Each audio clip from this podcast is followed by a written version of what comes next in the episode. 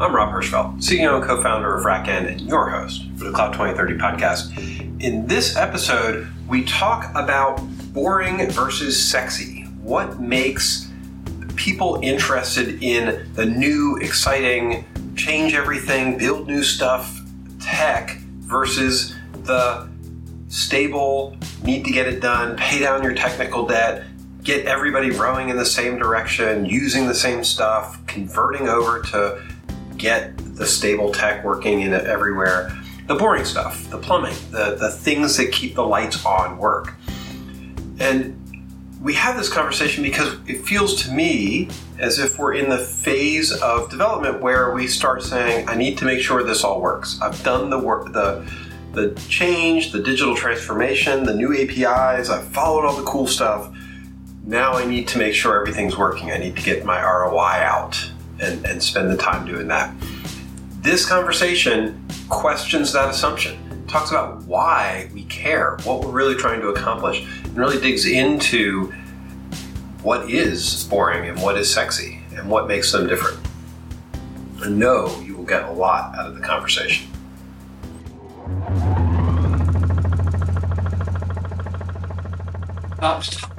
topic of the day is um, relevant to some of the economic things we're doing, which is is boring the new sexy. So some of this comes from, you know, are we moving into an age where we've done a whole bunch of innovation in the last six or seven years, funded by a whole bunch of VCs and a whole bunch of enthusiasm and cloud migrations and digital transformation. And it's time to have a sort of a consolidation, figure out how to use all this cool stuff, make it work. Um, or, you know, just we can't afford, you know, people aren't dumping money into the the speculative side of the, the businesses anymore. And they've got to consolidate and make things work. I'm I'm curious, you know, are we are we facing a, a wave or a phase of of you know, hey, make the boring stuff work again? I think um, I think we've been there for a year already, or more. Uh, what would be a what would what would make you say we've been there? What's the science um, that you know? COVID. I mean, I mean, COVID in the enterprise space, right? Everybody, I mean, everybody retrenched to technologies that they were comfortable with. They still kept going, right? And as you know, Rob, everybody focused on automation in those environments. I I actually see the opposite. Uh, uh, so my perspective, uh, so from within the trenches, is that COVID has given enterprises the opportunity to evaluate their legacy stacks and decide to cut the the more or, not necessarily cut, but replace the more cost expensive legacy stuff with what would otherwise have been a riskier newer technology. But the slowdown due to COVID has reduced the risk because the the the uptime requirement what has in some industries been lowered. So you're you're you're thinking that um, COVID allowed digital transformation projects to accelerate. And, and, some in some cases, yes. I, I I'm I'm not saying this is universal, but uh, I I've seen uh, areas where uh, before COVID, uh, the decision would have been to say no, like that we can't risk trying out something new because we need to maintain our velocity. And COVID sh- having shaken up all of that, that it, it provided the perfect, like a, a very fertile ground to say, well, things are, are changing anyway. Let's change our, ourselves at the same time. Because because those industries like they they they were seeing also at the same time uh, a lot of fresh competition from companies that did, like particular startups that did embrace the, the uh, the digital transformation. So, so, how, so, so, so, how much of I have a I have a question around that. How much of that transformation was related to existential threats to those companies, right? Versus, you know, um, you know, we're just, you know, we're just going to go do this, and I'll I'll hold up. Uh, so we did we did a bunch of work with um, what they what's what's called QSE, quick serve eateries, right? Subways and those mm-hmm. kinds of organizations. We had we we did a ton of projects, you know, which you know, which was essentially taking those kinds of organizations from a storefront operation to a curbside pickup operation because they had to, otherwise they were going to go out of business. So that, I mean, I mean that actually. So I mean, so so that drove the transformation you're talking about. But that was there was there was literally a gun to the head of those organizations in order to make that change. And I, I would say that likely uh, a lot of these uh, were driven by that existential threat that that you mentioned. Yes. Um, again, like I, I, I'm it, some industries for some industries, COVID was like swim or.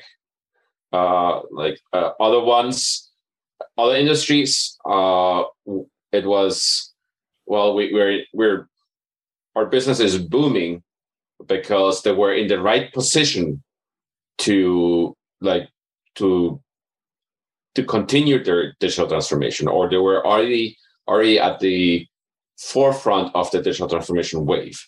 So for, for them, it was an accelerator of the, what they were already doing. Um, but yeah, I, I think both are, are, are the case. Uh, and, and I'm, I'm sure that there were other companies also that that, that didn't, didn't see the need to do uh, any any kind of transformation because they were already well established and like, like Netflix, for example, like they didn't have to do anything. People stayed at home and watched TV. uh, so uh, you, you would definitely have to look at, at, at it on, on an industry by industry case, I, I think. Right, but I, I could also see Netflix, you know, thinking that their technology set is pretty well established, and they want to focus on scale and improvement, right, performance, not not you know switching to a new you know container management system. That, that's, I guess, Joanne, I, you had a point. I don't want to interrupt your point, but taking us down a, a deeper tech uh, path. Well, I don't know that you can necessarily look at the landscape and say it's all COVID related, because I think it depends on not only the industry, but the maturity level within the enterprises or the behemoths of each industry of whether they started with digital transformation or industry 4 and switched halfway to modernization. And that's to your point rob about boring being the new sexy. Can you define because industry, a, can you define industry 4 but that would be it would be helpful for me to, to sort of have that crisply um, defined because i'm not as used to that term Okay, so Industry 4 is the set of principles and guidelines that came out of Hannover Messe more than a decade ago to create what's called a smart factory. And it's really, if you dig into it, and I've done a lot of digging into it for many years now, um, it's a very smart optimization strategy for manufacturing and supply chain. And the whole focus around it is to optimize time to value.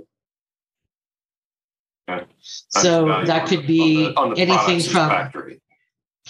Eh, but it but it's across the organization. So start at engineering or start at design and go all the way through mm, recycle end of life. So it's every every big you know unit. So design, engineering, manufacturing, production, uh, testing, test repair and warranty, recycle, all of that. So, from that perspective, optimizing time could be anything from you know taking the erp and getting the getting the parts of it that are no longer useful to the enterprise to manufacturing execution systems plm cad all of it and so um, industry 4 basically because it's looking at time to value it's looking to optimize the time to decision right? Value being the faster you make a business decision and are proactive or reactive in that course that's where you um, you see the gains. So it's zero time. Bye don. Have a good weekend. All right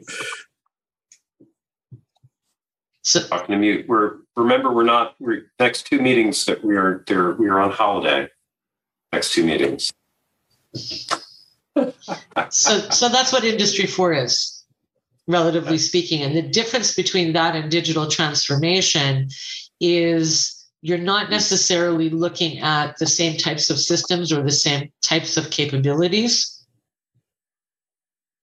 because the optimization of time to value or time leads to cost efficiency and or revenue generation by not having to deal with rework right? You can now monetize your data in ways think about companies like um, uh, pitney bowes that have completely digitized their businesses and sell their sell their data to their customers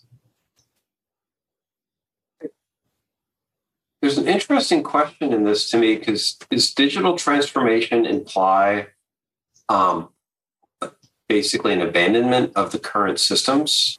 And that maybe this is part of what's behind the, the question here. Is we've done a whole bunch of digital transformations. We've, you know, to your point, where we've, we've that's that's done. You're saying industry four is different.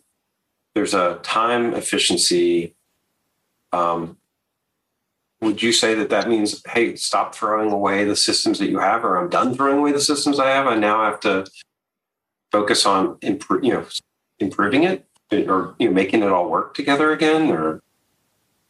Um I put a dividing line between digital transformation and industry four, not only because one is a strategic approach to cost optimization, time optimization, and insight, but also if you look at the flow of data based on the business processes that are coming into play, you're looking at everything from in, in IIoT, for example, you're looking at everything from the physicality of the machine and measuring or quantifying how well that machine is functioning versus in digital transformation. Oh, I'm sorry, I have to take this. No worries.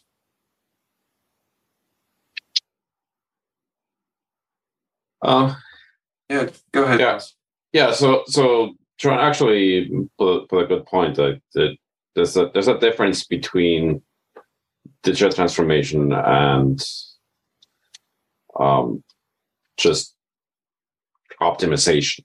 And, and, and yes, they, they frequently do come hand in hand, uh, but they're not necessarily coupled. I always think of digital transformation as system replacement right? You're you're you're leaving one system, you're moving to another system. Because otherwise, we call it lift and shift, which is we we did, and we always distinguish that from digital transformation. But that yeah, doesn't mean that the systems are optimized. So is where that there is an argument that, that digital transformation could mean um, taking a system that was designed for a non-digital environment, let's say banking or, or, or securities trading or, or, or just like again like uh, storefronts and um, and adopting a digital first entry point. So online banking, um, curbside pickup or, or, delivery, uh, things like that. So if you look at in, in, in the latter context, that the digital transformation is very different from lift and shift. Yeah. Or, or, or even from, from digital transformation. Or, or from I guess um, I guess part of part of it to me, I, I mean, I and I, I look back on some of just the way the industry is is structured, you know, more on the back side of this than the front. And I like your you're talking about getting things API driven or online first, um, which makes a ton of sense. So in those cases, we've been building products that are digital. It's the new standard. I don't think I don't think people feel like they haven't. Like I, they're probably. I'm sure there's some laggards, but at this point, I suspect, you know, most businesses are are actively there. Um, you know, at the same time, do they? And this is to me part of the phase. Instead of adding more APIs or converting more systems, I guess part of what I'm asking is, are, is it, are we in a like, yeah, we got all this stuff, we did all this work. Let's let's use it better rather than keep changing or adding. Yeah, so I, I, I would classify that more as um, technology stack investment. Mm. Um, so are are you are you are you sticking with your technology stack? Are you are you doubling down, or are you adopting the, a new one? Um, and in, in, if we look at it, if the question is in, in in that context, then I would say there is a little bit of a slowdown now. So people like companies who who would adopt Kubernetes I would say 80% already have done so.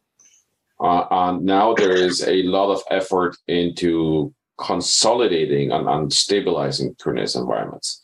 But it's not quite there yet because Kubernetes itself, it, it's not fully mature yet.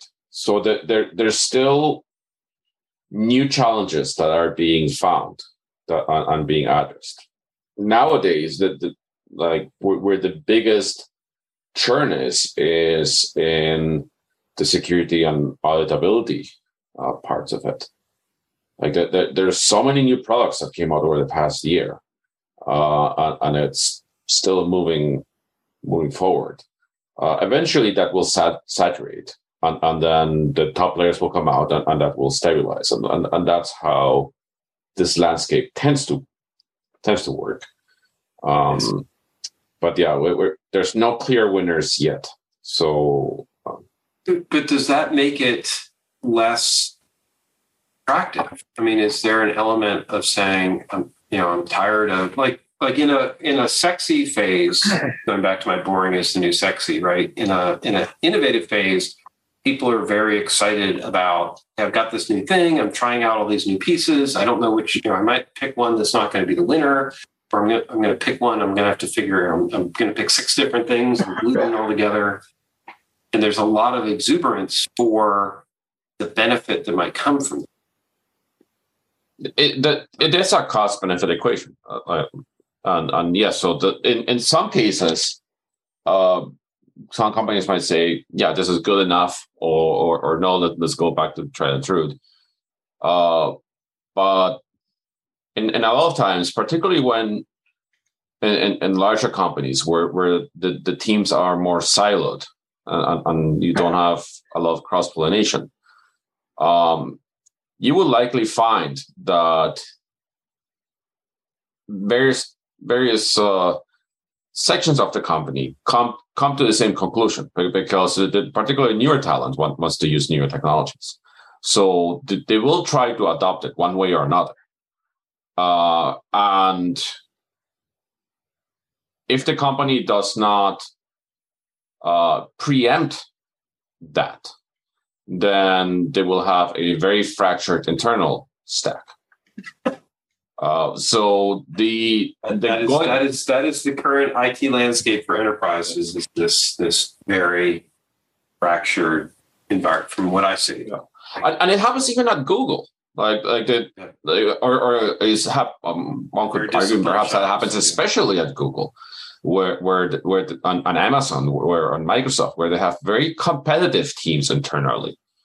Uh, so we might have multiple ones working on the same solution at the same time, and whoever comes out on top wins their bonus or something like that. Um, so so what I see is happening in in in the enterprise like technology consumer landscape is that they're still adopting the new, but they're looking to consolidate and, and make the use of the new boring.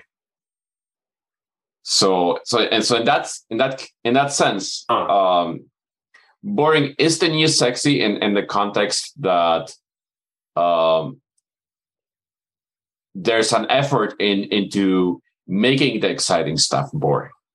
And I mean, or I, I guess boring is maybe the, the the the wrong word for this, but but making it uh making it commonplace. Well, that, I, I think that you and this is where I was where I was trying to get also, which is we've been doing some of this stuff. But, you know, Kubernetes is a great example, and there's a lot of desire to stop changing things and consolidate. You know, uh, your point is exactly right between teams. So they're like, okay, we need to consolidate how we use this. We don't need two different or three different service meshes. They're doing functionally the same thing. You know, let's let's standardize on one so we can cross train and get benefits, and you know maybe pay a, a, a vendor to do this. Um, that's that to me is boring, right? Migrating to you know I have two service meshes and migrating to one. Um, no worries, Joanne. Good to have you back um, and migrating to one service mesh for the team that's got to do that migration, that is not value added work. It's it's right. It's boring. It's potentially losing feature functionality. It's it's that's a bit of grind. Um, Yeah. Maybe Uh, really good for the organization. Yeah, and there- there's also the the, the, the other approach where, for example, with, with, with Ingress controllers. Uh, I mean, the, the, there's more than a dozen Ingress controllers now available for, for Kubernetes. Okay. Uh, and the the Venn diagram of features i- i- is horrible. It, it looks cancerous, basically.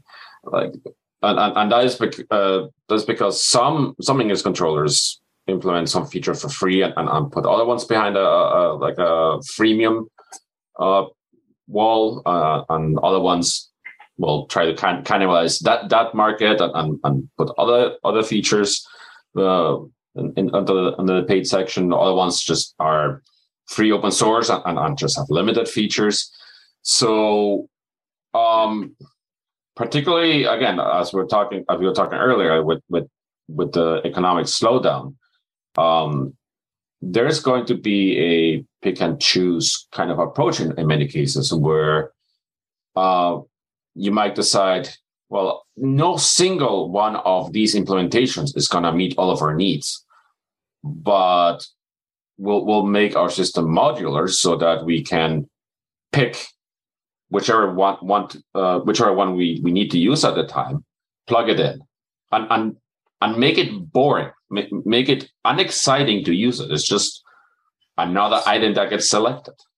that that's this is where where the question lies right? Are we it's not exciting but it's like yeah hey we're going to standardize on this stuff. We're going to make it work. We're going to invest the time. Because part of this to me is actually the, is optimization. Back to where you know Joanne where you were i feel like going with some of the industry 4 stuff. It's like all right we, we've got these tools. Let's stop trying to pick additional tools. Let's let's consolidate. Let's get these things working together better. Yeah. Yeah, I- and, um, and to your point, um, that pick and choose, I'm starting to see, and and it was funny because I brought this up in one of the uh, other discussions that I participate in uh, through Mesa, and one of the one of the things that's coming back into oh no we don't want to do that because it's going to lock us in so to speak is around standards and the discussion that I'm referring to was around could you use something like, and this may sound like weirdness, could you use an IAC type approach to start standardizing how um, PLCs are put out and then updated and constantly patched or fixed in, in ways that they're not being done now? And the reason for that is Icefall, which is a huge set of vulnerabilities that was exposed. So, could you use something that you're already using in a data center, for example, in a different way? And I'm seeing a lot of that start to crop up, uh, especially with Web3 around things like localization. Because now we're not just translating, we're trying to get closer to the customer in a Web3 world. And to do that, that, that implies cultural change and speaking more to the audience in their own vernacular, not in their own language, but in the way in which they use the language, contextually relevant stuff. So I'm seeing a lot of that start to occur. And to me, that's an optimization of legacy and even technical debt or reducing technical debt by reusing legacy systems in a new way. This almost feels like it's related to Tuesday's discussion that we had about governance as code. Um, where one of the things that, that I argued is that uh, governance as code um, is a crosscut a- a- among uh, other technology uh, approaches, and and that it primarily focuses on um, on standardization or, or normalization uh, and, and declarativization, I guess if we want to make up a word, um, of, of policies, of, of, how things are used. And, and again, like the, in, in the context of like boring is the new sexy, um, if you have policies for how old and, and new technologies can be used in certain context. Well, then you make it boring. You you, you make it it's not a surprise. You're you're what you're doing in the way you're describing this is you're focusing on governance. Governance is not sexy by de- by definition. governance yep. is not sexy. Software bill of materials are not sexy. They're important, but they're not they're not from, from a developer new technology mindset they're they're actually controls. Mm-hmm. And that's I think that's maybe where we're going with this is because even paying down debt, technical debt, which is super important, definitely not sexy, um, all comes back to a wave of improved controls. Um, governance as code is about controls. Yeah, yeah, and, and ultimately this also comes down to the normal cycle of new technologies. Like the containerization re- revolution is over.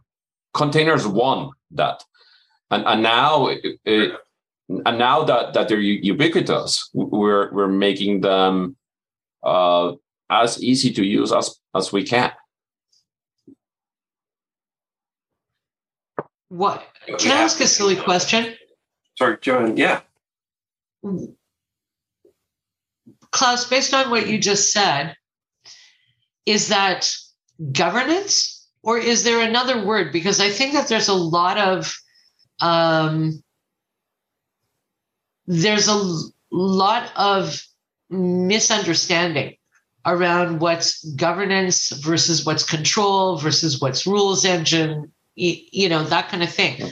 I'm almost getting to the point of saying we need a new category for this a new word that defines it you, you know what? We, have had almost this exact same discussion on, on, on, Tuesday, where, where we were struggling to, to define governance, uh, what as to whether it was inter-organizational or um, like, uh, or or if it involved, or if governance involves specifically uh, in situations where you deal with multiple parties. Uh, so, see, I see it. Yeah, I see it more as inter inter organization mm-hmm. is governance, and intra organization is stewardship. Oh, interesting. Stewardship. Yep. Um, yeah, or, or or or even like simply just just like policy as code uh, is something that that could uh, also cover ninety percent or at least, or if not more, of what inter-organizational governance is. Uh, and and yes, like in, in, in, I, I see valid arguments for, for both cases. Uh, I see a valid argument for for saying like, okay, interorganizational should not be called governance. Um, ultimately, I personally, I, I, I'm don't don't care strongly what it is called, as long as it is sufficiently clear. So if, if adding a new label, um, let's say stewardship as, as code, um, makes it simpler to to draw that distinction and has no other downsides, such as needing to relabel a an, an existing section of the industry, then sure, I'm all for that. Um, well, if you, yeah, because if you look at the definition of stewardship, and and this is why I I kind of glean toward it, it it's the job of supervising or taking care of something, such as an organization or its property. And to me, that's what this connotes is I'm taking care of my own organization. So it's an intra as opposed to an inter. Whereas governance is governance over a larger body with multiple stakeholders. Right. On, on, on the flip side, stewardship might also give the, the wrong impression. And that it, it might uh, make one think that someone is or, or, or some group is taking up the role of steward for a certain uh, group that otherwise is leaderless. Um, so, so, so the again, that and and this is where, where where I think like that we need to be careful about the labeling that yeah. we we don't exceed the scope of uh, what we're meaning for it. Well, to me, stewardship goes with the role of servant leadership. And there's where my question was going to go, because that's an investment from from somebody's right. One of the things that I think happens when we're in a go-go, innovate, excitement days, we're not thinking stewardship. We're thinking collaborative innovation, and we're sort of stretching things out. What what you're describing with stewardship uh, me, let me turn this into a question. Is that an aspect of you know a slower consolidation market where you're you're actually trying to you know normalize or harmonize different things? And, and mm, I no, I, okay. I I would say in in the true sense of stewardship, it's it's to the definitional point of you're you're managing something particular and it's a it's like the responsibility to pay down technical debt or to re- reduce technical debt by the reuse of a system in a new and innovative way. If you look at the definition of cyber physical system, it's the addition of robotics or automation to a physical device. The physical device is going to exist. Right.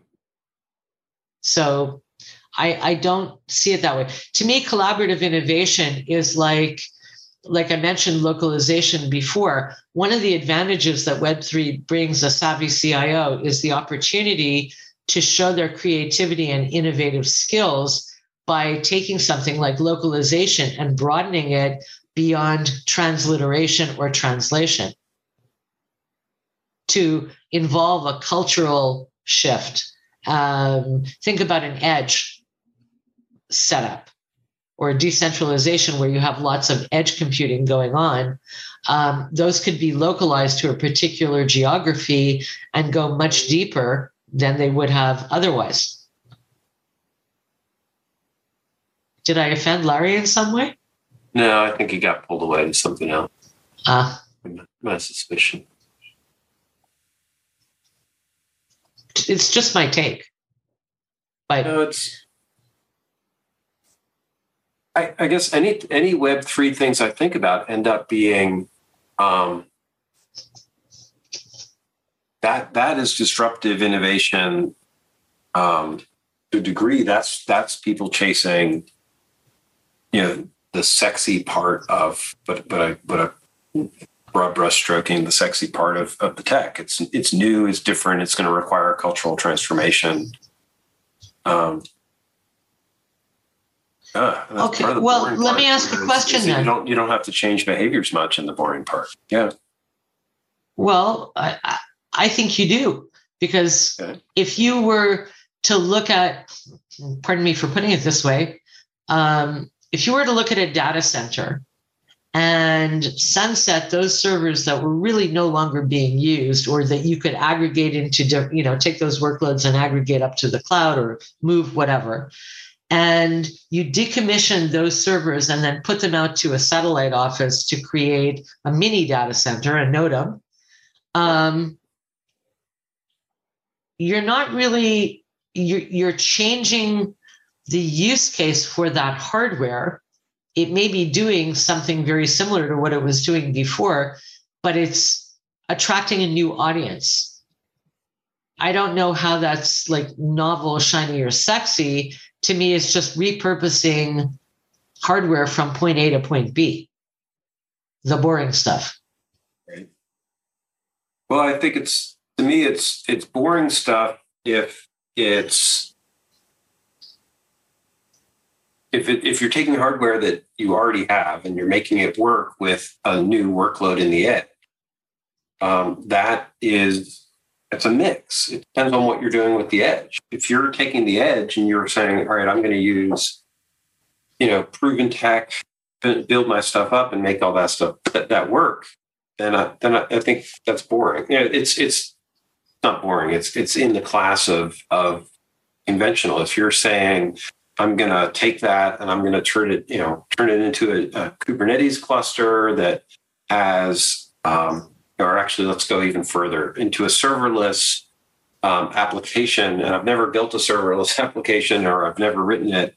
I don't know how i'm going to manage all that stuff but i'm going to you know i'm going to write a paper telling everybody how great my new uh, chicken serving serverless functions are. Right? riffing on riffing on the the the, the phantom chick-fil-a NUC story. Um, right? That that everybody gets excited. Oh, look, we're serverless! Yay! It's that that generates a whole bunch of buzz. It's it's not a certain a success pattern as what you're saying. Hey, I'm going to take hardware that I was decommissioning. I'm going to stand it up in ways that I understand how. I'm going to move it into this site, and we're going to just get that thing to run workloads. Maybe I'm using VMware because I know it. I know how to how it works, and it's it's safe and stable, and I want to focus on the business value of it. Right. Maybe maybe this, maybe this maybe this is what I'm saying. It's like focusing on the business value out of something is not as exciting as doing a, a whole bunch of new tech under it, but it's more predictable. Just like paying down technical debt is a more predictable way to release uh, value out of system or re- recover value out of system. Yeah, to recover value, and and to me that's that falls into the maybe it's just my view but to me, that is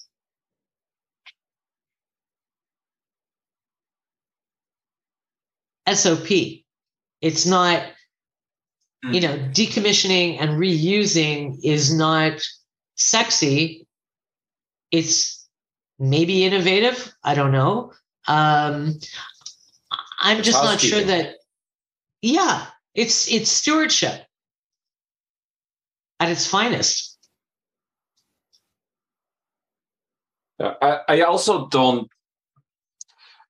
Just to be clear, I, I I have personally never seen a case where taking an existing product that's established and uh, shifting it to a new platform. So, so essentially doing a lift and shift.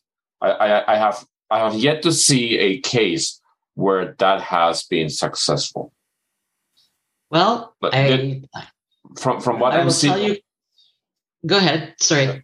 Uh, from from from my experience, digital transformation, like in, in, in that regard, has always been much more successful when you keep your existing system, you create a new system in in in your target platform, and then you shift your workload from from the old one to the new one until the old one is just a husk that you then throw away.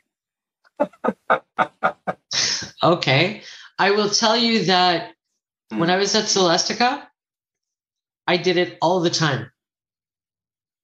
Anytime we were getting something new, uh, whether it was the data center or you know we had acquired a site or whatever, the first thing that I had my team do was go through whatever existed and find out how we could reuse it or where we could send it or what we could do with it because not all factories are created equal. And if you've just bought a factory from a different brand you know we at, at that time we were buying five factories a quarter. So it was looking at how you could take things apart and reassemble them elsewhere to the advantage of the corporation and Right. it wasn't because i was cheap it was because um, it was more expedient to do it that way Right, but but but the, the, there's a cinch. Like you you you you said, take it apart and reuse those components. You you you don't just take the whole system, the whole assembly, and reuse it. You you you reuse the components. No, no, no. I'm talking about data centers where we would decommission the servers and then reship those servers to other locations, either because the OS and, and applications that were on it were could be used by a new facility or a satellite facility or for some other purpose, or alternatively, um, because they had passed their demarcation of depreciable value and I was actually getting something for free. Exactly, and and and those servers then are the components. You you don't take the whole data center, including networking, in, including uh, gateways and, and and PDUs and, and everything else. Like you you you tend you don't take the entire building and put it somewhere else. You take it apart and reuse those parts. So, okay, I misunderstood you when you said components. To me, I'm thinking like boards and sockets and hard drives and you know, No, no, like the, atomicity is variable. Uh, like I, I'm, I'm talking more about you about from a systems perspective. So, so Okay. you you don't lift and shift a system. You you you take parts out of a system and put them somewhere else. Um, and, and the system that like again, it doesn't have, has to be a computer. It can be a data center. So you take the Yeah, service yeah. out of the data center and you put it somewhere else. right. Which we did that too. Yeah. Um, because they were like, like part of my goal was to reuse wherever I could uh, until we got to a point of of homogeneity on ERPs or whatever. If you're buying five factories and each one uses a different ERP, you're going to try and repurpose those wherever you can to other facilities or other areas where you need the the capabilities of that data center and the workload that it's currently running without having to go net new or cobble together or change right? Because you couldn't necessarily bridge that fast. Putting SAP up in 34 facilities um, is a nightmare. And we couldn't do it in under two years. So this was a way of trying to get you know uh, a little bit more value out of what existed where the closest other factory or the closest systems that would be in use were like what was already there right? So if they were using something else like oracle financials um, and and those particular factories served a similar client base or did similar things you threw it into where something already existed if it was SAP already, you threw it into, you know, before the word cluster was a thing, you put it into another cluster that was running a similar workload. But it was, it, I'm seeing the same kind of things happening now. I like that the, there's a lot more nuance in in the phrase, which I expected, but um, we we really pulled it into value. So that was helpful. All right, I do need to jump. Thank you all. Have a two weeks off, and I'll talk to you all on the other side. Um, Have a good one. Cheers, you bet. and enjoy your summer break. Then. Thanks. Stay cool. Wow. What a fun conversation. This is really important to understand that high value items like governance and bill of materials and technical debt and controls are essential to making technology work at scale. And it's not something we talk about much when we're looking at using the latest tech or solving big problems or transforming an enterprise. Uh, those often are out the window, but it is a cycle. And uh, being, you know, understanding where you are in that cycle, either individually or industry wide, is really important to making good decisions.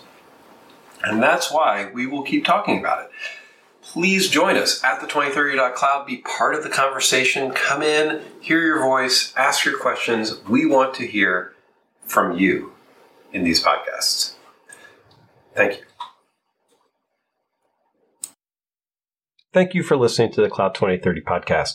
It is sponsored by RackN, where we are really working to build a community of people who are using and thinking about infrastructure differently because that's what RackN does. We write software that helps put uh, operators back in control of distributed infrastructure, really thinking about how things should be run and building software that makes that possible. If this is interesting to you, uh, please try out the software. We would love to get your opinion and, and, and hear how you think this could transform infrastructure more broadly, or just keep enjoying the podcast and coming to the uh, discussions and you know, laying out your thoughts and how you see the future unfolding. It's all part of building a better infrastructure operations community. Thank you.